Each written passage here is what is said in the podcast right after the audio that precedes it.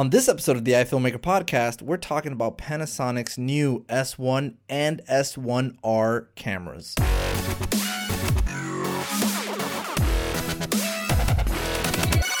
Welcome to another episode of the iFilmmaker podcast. My name is Ariel Martinez, and today uh, we're going to go ahead and discuss, not really discuss, I'm just going to rant here because I'm actually writing solo on this one. Mr. Cervatelli is crazy busy. He'll be back with us soon.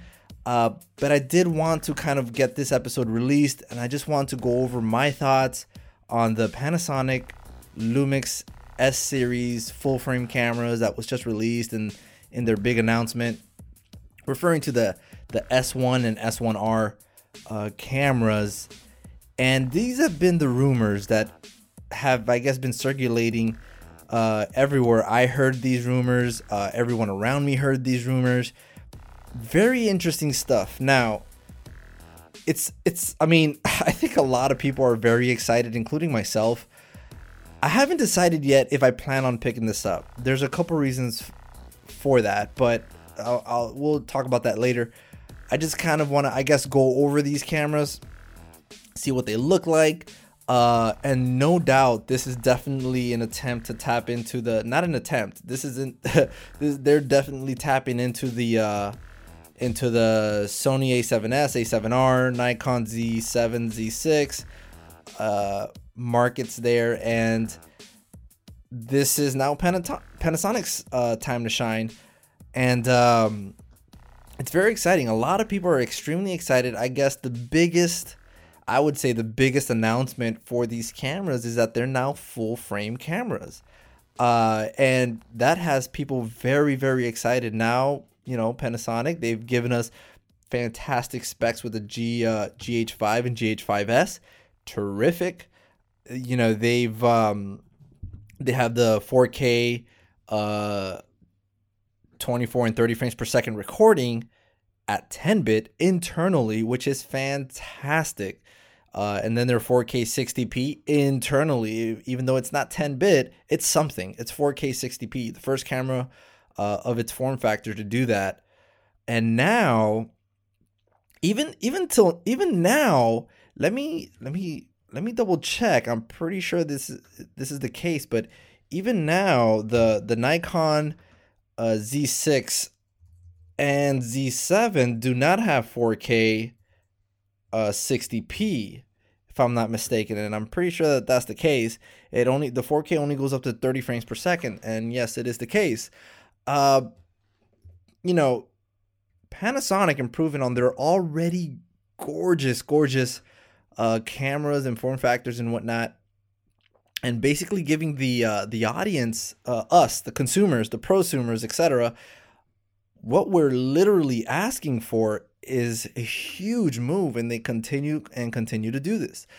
Uh, obviously, you already know how this episode is gonna go. I'm going to love all over this the the the paper specs, the key specs of what's been released. Obviously, this is no way to judge a camera. You have to get it, you have to use it, you have to see the actual footage, and you have to use it in a way that you yourself actually shoot. Um, I've always been skeptical about the videos that these companies release with regards to their own gear. I think Sony's uh, a perfect example of this. Their videos that they release when they release, like for example, the A6300, uh, obviously it's beautiful stuff, but that's their professionals, their colorist, all that stuff, handling this, uh, handling the footage of of their own product. You have to get these, and you have to use it the way you're going to use it. Handle it the way you would normally handle footage for your own work and that's i think the only way to to really tell if this camera is going to be useful for you or for you know for for your projects and the way that you have to shoot. Now i'm a big fan. Let's go over these i guess bullet point uh features here for the these cameras. So these are the key features for the Panasonic the key features for both the the S1R and the S1 um, and these are taken from the press release. Uh, basically, uh, the Lumix S1R is a full frame camera, which is going to have 47 megapixel sensor, and then the S1 is going to have a full frame 24 megapixel sensor. Now, just like the Sony A7S R uh, series, I, I I assume I can only assume that the 47 megapixel sensor is more for even though they say that these both are for photos, the 47 megapixel sensor, I believe it's I guess mostly for pictures and then the S1 the 24 megapixel sensor is mostly for video. It's so that it can improve the video quality of that uh, of the performance of that camera. Because as you know, uh, the higher the megapixels, the lower the ISO sensitivity is going to be. Uh, uh I'm sorry, the higher the megapixels, uh, the better the ISO will perform. The lower the megapixels, the the the better the ISO performs. So usually that's why you see the uh, the A7S and A7R have completely different um, megapixels and completely different ISO sensitivity levels. So that's what you get with those two cameras, and it seems like that's what they're doing here. Um, and I believe that's also the case for the Nikon Z6 and Z7. Uh, so both of these cameras will be able to to record 4K, 50, and 60 frames per second in 4K internally. Uh, and now I haven't seen anywhere where that would be 10 bit. I've only heard that from a friend, uh, but I do not see where it says that it would be 10 bit 4K 60p. So take that into consideration. Even I mean, let's be honest, even if that were the case that it that it's not 10 bit, it's still pretty freaking good. Again, the GH5 is the and the GH5S are the only cameras currently that can do that. So imagine getting that, but in full frame. So it's still good. Uh, oh, and by the way, I, I, don't see any prices anywhere. I assume that they were not announced. I can only imagine it's just going to compete somewhere in the realm of where the A7S and the the, the Nikon's are and etc. So it's somewhere in between I would say the fifteen hundred and three thousand dollar range or thirty five hundred somewhere in there it's going to be i am assuming that's only my estimation. So these cameras are they've actually been working together with uh, leica and sigma. Leica and sigma have have partnered up with panasonic for the release of these cameras. Um, this will this will have an l mount. It will have leica's uh, proprietary l mount um, which is okay okay. Um, I assume they would hopefully have adapters because a lot of, you know, professionals like me, I use a lot of Canon glass. The reason I use Canon glass is with my Sony's and any other camera that I use is because Canon glass is much more adaptable to other cameras uh, via an adapter. So I have the Metabones Speed Booster adapter, I have Sigma's adapters, etc. So I assume there's going to be an adapter that's going to be released with all this stuff. Uh, so there's that. Um, and so Leica's coming out with their proprietary uh, lenses for this camera, and also Sigma has announced that they will be releasing their versions of their proprietary lenses for this camera. Uh, so it's all pretty exciting stuff. Now, whether they're zoom lenses or primes, I'm not sure. I think Panasonic is coming out with their own um, lenses. I'll get to that in just a second.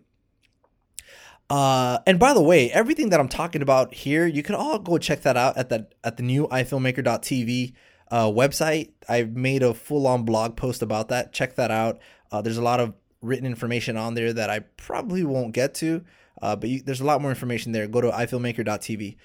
Uh, so moving forward, uh, it has a new has a new dual IS image stabilization that works both with the sensor and the lens. Basically, the lens and the sensor, you know, uh, have internal image stabilization, which is really good. I hope it works just as good as the the GH5 image stabilization, although I don't know. I know that the reason why they removed it from a GH5S is just because there was no room, not that much room to to be able to have that larger sensor. Now, this being a full frame, uh, a full frame sensor, I'm not sure how much room they had to work with in the same sort of form factor. So I'm very interested to see how they kind of uh, came to being able to have that. So that that's very interesting to see that. But they do th- say um, that it has it. Uh, so we'll see how that goes. So it has dual memory card slots, one for XQD cards and one for SD card. That is amazing. That is so good. Uh, uh, about an episode or two ago, uh, Mr. Cervatelli and I were just discussing how the FS7 is proprietary. I'm sorry, not the FS7, the Nikon Z7. How they made their card slots proprietary only for QXD cards. I don't know if it was one. I'm, I'm sorry, I said X7. I meant Z7. Uh, Z6 and Z7 um, cameras that it has an XQD card slot, just one of them. And you can't, there's no option to use SD cards. That is ridiculous. That is insane. For anybody that's trying to purchase a camera like this, it's most likely because either you want to keep the form factor down or that's just the level of filmmaking that you're in, which is not a bad thing. It's not. But to not give them the option to record SD in SD cards, that is insane. And we already broke through all the how much XQD cards cost and how much how they're I think only like two or three brands that make them currently and how expensive they are. That is insane uh, to not have that option of shooting in that, uh, I guess, re- uh, recording level, recording format.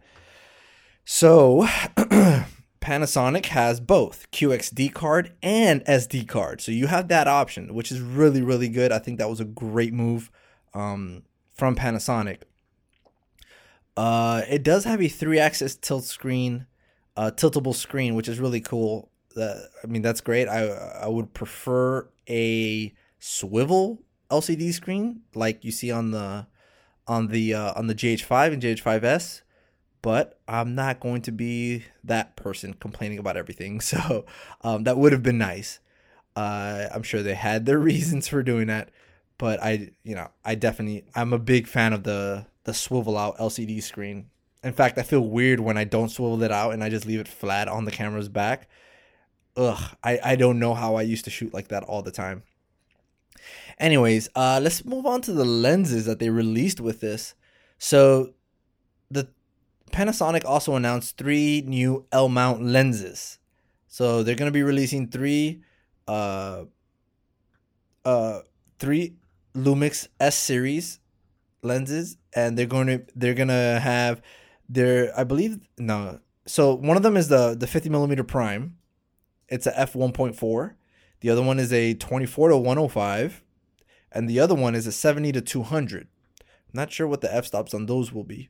And they said um also in their press release it's going to be by 2020 they expect to have 10 lenses on the market. So uh yeah, that's I mean 2020 is pretty far. But I guess I assume that they'll be released one at a time or a couple at a time, however they decide they're going to do this. But I love that, you know, that they I don't know how I feel. It's really hard to tell if you love that they made the announcement, but it's not going to be till later and, and this and that. But it seems like um, you know they're they're really trying to I guess give uh, consumers and prosumers what they're asking for. At the same time, they're trying to be transparent about everything. At least that's how I perceive it. Do not attack me uh, for having my own opinions. Uh, so yeah, I think that um, a lot of people are very excited about this, and uh, yeah, I'm very excited to see where this is going to basically be. Uh, uh, where this is going to be going. I mean, the the GH5 and GH5s have made quite a splash in the industry uh, with regards to these kinds of cameras. I know that they're tapping into that market slowly but surely people like me, people had I had I definitely uh, pushed back before getting the GH5, which I am a GH5 owner, and uh, it took me a long time to finally come to that decision. But when I did finally do it and I picked up the GH5, I had absolutely no regrets. Had this camera been out, this is really what I was waiting for with that regard. Like, if this would have been out, it would have been no question. I would be going for this camera again, this is assuming that the video quality is up to par, that everything is up to par, just like we just read uh, currently right now. Um, and th- that's basically where I'm at, and that's where I stand with this camera. I think it's a great piece of tech. I think that it's definitely going to make a huge, huge splash uh, in the market, in the industry, and and and whatnot. So, uh, kudos to uh, Panasonic for uh, for this new, I guess, announcement because it hasn't officially been released. On other news, Red has released a is it I don't know if they released or announced. Uh Red has announced that their 8K Monstro camera uh, will now be available in monochrome version. For those of you that don't know, monochrome is simply just black and white. Um, so everything you shoot is basically a sensor that only shoots in black and white. Now I know what you're asking. Why would anybody want to have a like fifty thousand dollar, fifty sixty thousand dollar red camera that only shoots in black and white? So the reason for this, and I don't know the exact science behind it. Um, and okay, and it says here it's it's going to be about 40 44,500. So the reason for this is because uh basically a sensor that doesn't have to read the RGB colors and it only has to read the monochrome, you'll get an overall sharper image, an overall cleaner image, etc. That's kind of the vague science behind it. It's not even science. It's just the vague information behind that. Um but it's pretty cool. I think it's pretty cool. It's definitely this is a camera that's definitely um uh for very specific use. If you absolutely know that your project, that your good high-end project is going to be in black and white, uh this is the camera to get. Obviously, this is what they're targeting um because they they, they push it pretty uh extensively uh, I would say I don't know of any other cameras. Maybe because I don't research. I didn't actually did no research, but I haven't heard of any other cameras out there that are just that shoots monochrome specific. So uh, very interesting from Red and um, and Jarred from uh, from Red. So that that's actually very pretty cool stuff. So I think that that's where we're gonna leave this episode. I know it's a very very short one, quick roughly 20 minute episode. Uh, but we will be back very soon. Uh, I know that you guys have been contacting me a lot on on uh, on social media, Instagram, asking me questions, and I've been trying to respond as much as I possibly can. If you don't already do so, go ahead and follow me. I am at arielmartinez.tv. That just happens to be my website as well. But also go over and check out the brand new ifilmmaker.tv website. It is fantastic. I think I'm um, we're opening that website up to other content creators. So if you're a content creator that is currently either you have a YouTube channel and you're actually putting stuff out there, contact us. Go to the ifilmmaker.tv website if you're a content creator. Contact us uh, and let us show us, send us links of what you're doing, what you got going on there, because we would love to feature your work uh, on the ifilmmaker.tv website. Uh, and the way that works is basically we give you a login. You can put in your post every time you make a post, and uh, you have full access to basically post on the ifilmmaker.tv uh, website for uh, even more optimal uh, exposure for whatnot. And the whole key to this whole thing is really to extend the network of content creators and basically allow people to come and and and be a part of this community, the small community that we've already created. And I think it's growing. And you guys have been fantastic. So uh, moving forward with that, I think that that'd be a great deal. So remember, go to the ifilmmaker.tv website, contact us. You can also look at other blogs. Again, remember, I, I did a full on blog about the new Panasonic S1 and S1R cameras where you can have more information on on on those two cameras and the releases and announcements and all that other stuff um, over on that blog. So go over there and check that out. Uh, until then, don't forget follow iFilmmaker everywhere. It's at ifilmmaker.tv for Instagram, etc. The Facebook page, all that good stuff. So if you guys have any questions, let me know. Uh, shoot us over again ifilmmaker.tv, or you could ask me on my own personal Instagram page at, at arielmartinez.tv. Until next time, thank you guys for listening. I'll catch you on the next one.